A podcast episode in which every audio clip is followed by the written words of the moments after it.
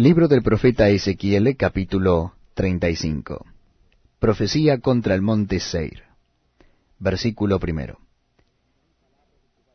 Vino mi palabra de Jehová diciendo, Hijo de hombre, pon tu rostro hacia el monte de Seir, y profetiza contra él, y dile, Así ha dicho Jehová el Señor, Y aquí yo estoy contra ti, oh monte de Seir, y extendré mi mano contra ti, y te convertiré en desierto y en soledad. A tus ciudades asolaré, y tú serás asolado y sabrás que yo soy Jehová. Por cuanto tuviste enemistad perpetua, y entregaste a los hijos de Israel al poder de la espada en el tiempo de su aflicción, en el tiempo extremadamente malo, por tanto, vivo yo, dice Jehová el Señor, que a sangre te destinaré, y sangre te perseguirá, y porque la sangre no aborreciste, sangre te perseguirá. Y convertiré al monte de Seir en desierto y en soledad, y cortaré de él al que vaya y al que venga.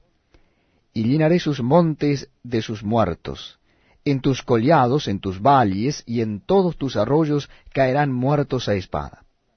Yo te pondré en asolamiento perpetuo, y tus ciudades nunca más se restaurarán, y sabréis que yo soy Jehová por cuanto dijiste, las dos naciones y las dos tierras serán mías, y tomaré posesión de Elias estando allí Jehová.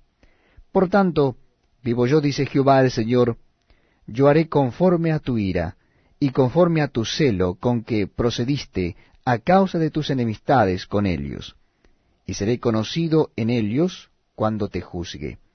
Y sabrás que yo Jehová he oído todas tus injurias que proferiste contra los montes de Israel, diciendo, Destruidos son, nos han sido dados para que los devoremos.